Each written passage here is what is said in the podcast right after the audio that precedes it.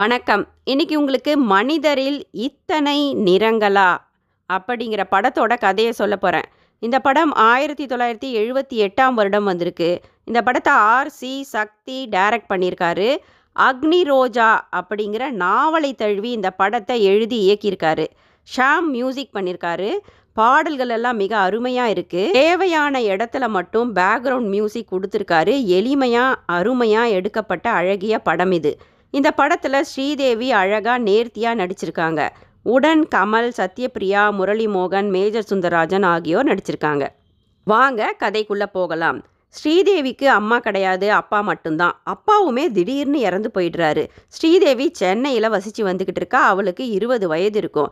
ஸ்ரீதேவி தனக்கு இந்த உலகத்தில் துணையாக இருந்த தந்தையே இறந்து போய்விட்டதுனால, சென்னையிலிருந்து தன்னுடைய தோழி சத்யபிரியாவின் வீட்டிற்கு அந்த சின்ன கிராமத்துக்கு வரா. தோழி சத்யபிரியாவுக்கு திருமணமாகிவிட்டது. மிக ஏழ்மையான குடும்பம். ஓட்டு வீடுதான் கணவர் கமல் சின்ன கிராமத்தில் சைக்கிள் ரிப்பேர் கடை வச்சிருக்காரு. கமல் வந்து முரடன், குடிகாரன், கோபக்காரன். ஆனால் நல்ல ஒழுக்க சீலன் மனைவி சத்யபிரியாவின் மீது மிகுந்த அன்பு கொண்டிருக்காரு கமல். அனாதையாகிவிட்ட உயிர்த்தோழி ஸ்ரீதேவியை மிகுந்த பரிவுடனும், பாசத்துடனும் கவனித்துக் கொள்கிறாள் தோழி சத்யபிரியா. சத்யபிரியாவின் கணவர் கமலும் ஸ்ரீதேவியை தங்கையாகத்தான் பார்க்கிறார்.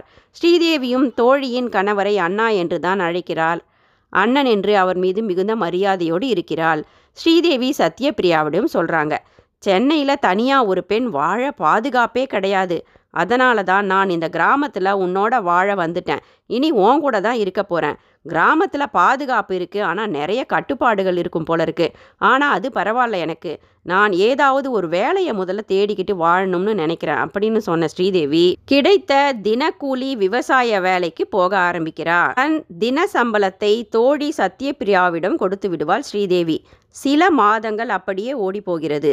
அந்த ஊரில் ஸ்டேஷன் மாஸ்டராக வேலை பார்க்கும் முரளி மோகன் ஸ்ரீதேவியின் அமைதியிலும், அழகிலும் ஸ்ரீதேவியை காதலிக்கிறார். ஸ்ரீதேவிக்கும் முரளிமோகனை ரொம்ப பிடிச்சிருக்குது ஆனா காதல், கல்யாணம் என்றால் ஸ்ரீதேவி ஏனோ மிகுந்த பயத்துடன் இருக்கிறாள். பலமுறை ஸ்டேஷன் மாஸ்டர் முரளிமோகன் ஸ்ரீதேவியிடம் வந்து தன்னுடைய காதலை வெளிப்படுத்துகிறார். ஸ்ரீதேவி பதிலே கூறவில்லை. மௌனமாகவே இருக்கிறாள்.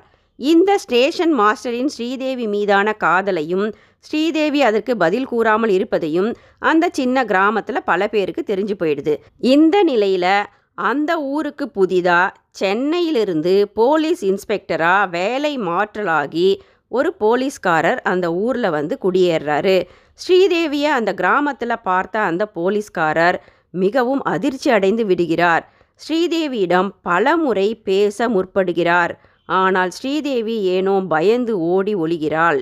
நல்ல வரனான ஸ்டேஷன் மாஸ்டரின் காதலை ஸ்ரீதேவி இப்படி புறக்கணிப்பதற்கு காரணம் கமலாகத்தான் இருக்கக்கூடும் என்று அரசல் புரசலாக அந்த ஊரில் பேச ஆரம்பித்து விடுகின்றனர். இதனால் சத்யபிரியாவுக்கு மிகுந்த வருத்தமாகி விடுகிறது. தோழி ஸ்ரீதேவியிடம் சத்யபிரியா கேட்கிறாள். "ஏண்டி அந்த நல்ல மனுஷனோட காதலை ஏத்துக்க மாட்டேங்கிற? உனக்கென்ன பைத்தியமா? வாழ்க்கையில நல்லபடியா செட்டில் ஆகலாமில்ல" அப்படின்னு சத்யபிரியா கேட்குறா உடன் கமல் அதை கேட்டுக்கிட்டே இருக்காரு. இப்போது ஸ்ரீதேவி தன்னுடைய கடந்த கால வாழ்க்கையில் நடந்த கசப்பான நிகழ்வுகளை சொல்ல ஆரம்பிக்கிறா. ஸ்ரீதேவி சொல்றா, சென்னையில் என் அப்பா இறந்த உடனே படித்த படிப்புக்கான வேலை ஏதாவது கிடைக்குதா சம்பாதித்து அங்கேயே பிழைச்சிக்கலாம்னு நான் முடிவெடுத்தேன். வேலைக்கு அப்ளிகேஷன் போட்டேன். ஒரு பெரிய ஹோட்டலில் இன்டர்வியூக்காக அழைச்சிருந்தாங்க. நான் தான் முதல் அங்கே போய் அந்த ஹோட்டல் அறையில் காத்துக்கிட்டு இருந்தேன். எம்.டி. இதோ வந்துடுவார் உட்காருங்க அப்படின்னு அந்த இன்டர்வியூ மேலாளர் ஒருத்தர் வந்து சொல்லிட்டு உள்ளே போயிட்டாரு. நான் வெளியே உட்காந்து காத்துக்கிட்டு இருந்தேன். திடீரென தனியாக இருந்த என்கிட்ட அந்த மேலாளர் மிக தவறாக நடந்துக்க ஆரம்பிச்சிட்டான் நான் பயந்து கத்தனேன் அந்த ஹோட்டல் அறைக்குள்ளே திடீர்னு போலீஸ் வந்துட்டாங்க. என்னை காப்பாற்ற தான் போலீஸ் வந்தாங்கன்னு நான் ரொம்ப சந்தோஷப்பட்டேன். ஆனால் அந்த போலீஸ் இன்ஸ்பெக்டர் என் பெயரை விபச்சாரிகள் லிஸ்ட்டில் சேர்த்துட்டாரு. என் அடையாளத்தையும் அதில் இணைச்சிட்டாரு. நான் எவ்வளவோ என் தரப்பை சொல்லி கெஞ்சி அந்த போலீஸ்காரர்கிட்ட கூத்தாடினேன். அந்த போலீஸ்காரர் அதை நம்பவே இல்லை என் வாழ்க்கையே போயிடுச்சு. என்ன செய்கிறதுன்னு தெரியாமல் திக்கட்டு நான் அந்த போலீஸ் ஸ்டேஷனில் அழுதுகிட்டே இருந்தபோது, அங்கே இருந்த பல விபச்சாரிகளில் ஒரு பெண் கல்யாணி அக்கா. அந்த பெண் எனக்கு ஜாமீன் கொடுத்து விடுவித்து தன்னுடைய வீட்டிற்கு அடைக்கலமாக அழைச்சிக்கிட்டு வந்தாங்க.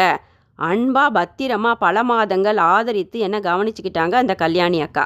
அந்த கல்யாணி அக்கா விபச்சாரியாக இருந்தாலும் என்னை பாதுகாப்பாக தூய்மையாக தான் வச்சுக்கிட்டு இருந்தாங்க. என்னை ஒரு நல்ல வேலைக்கு போக சொல்லி வேலை தேட சொன்னாங்க.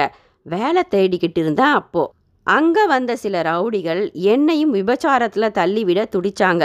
கல்யாணி அக்கா விடவே இல்லை. கல்யாணி அக்காவின் தலையில் பலமாக அடிச்சிட்டு போயிட்டாங்க அந்த ரவுடிங்க.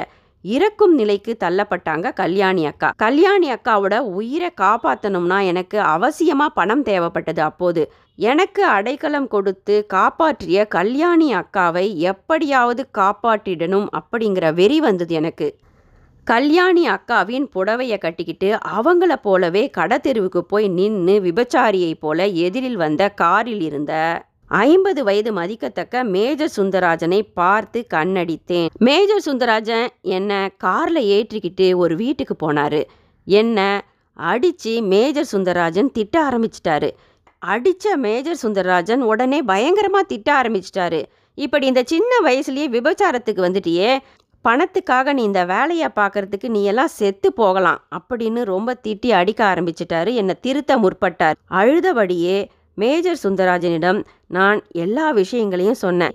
நான் இப்படி ஒரு உயிரை காப்பாற்றத்தான் வந்தேன் அப்படின்னு எடுத்து கூறி பணம் வாங்கிக்கிட்டு கல்யாணி அக்காவை காப்பாற்ற ஓடி வந்தேன். ஆனால் என்னுடைய துரதிர்ஷ்டம் கல்யாணி அக்கா இறந்தே விட்டாங்க.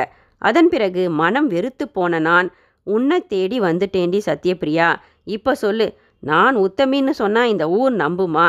அந்த விபச்சாரிகள் லிஸ்ட்டில் என்னை விசாரிக்காமல் என் பெயரை சேர்த்த அந்த போலீஸ்காரர் தான் என்னை இப்போது சுற்றி கொண்டே வந்திருக்கும் இந்த ஊரின் போலீஸ் இன்ஸ்பெக்டர். அது தெரியுமா உனக்கு?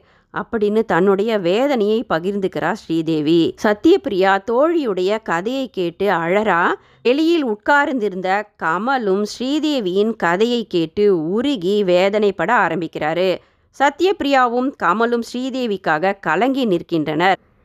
ஸ்ரீதேவியை தோழி சத்யபிரியா புரிந்து கொண்டு விட்டாள். அடுத்த நாள் அந்த போலீஸ் இன்ஸ்பெக்டர் கமலின் வீட்டிற்கே வந்து விசாரிக்காமல் அன்று சென்னையில் இந்த இளம்பெண் ஸ்ரீதேவியை விபச்சாரிகள் லிஸ்டில் நான் தான் சேர்த்துட்டேன்.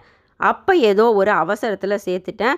அதுக்காக மன்னிப்பு கேட்க தான் இந்த பொன் ஸ்ரீதேவியை பார்த்த உடனே அவங்கக்கிட்ட பேச பல முறை முற்பட்டுக்கிட்டு இருக்கேன்.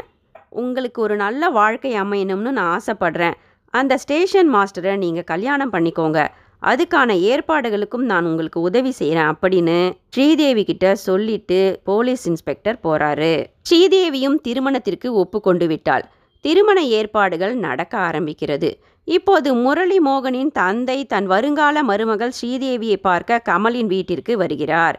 வருங்கால மாமனாரை வரவேற்க ஆசையாக வந்த ஸ்ரீதேவியை விதி மீண்டும் விரட்ட ஆரம்பிக்கிறது.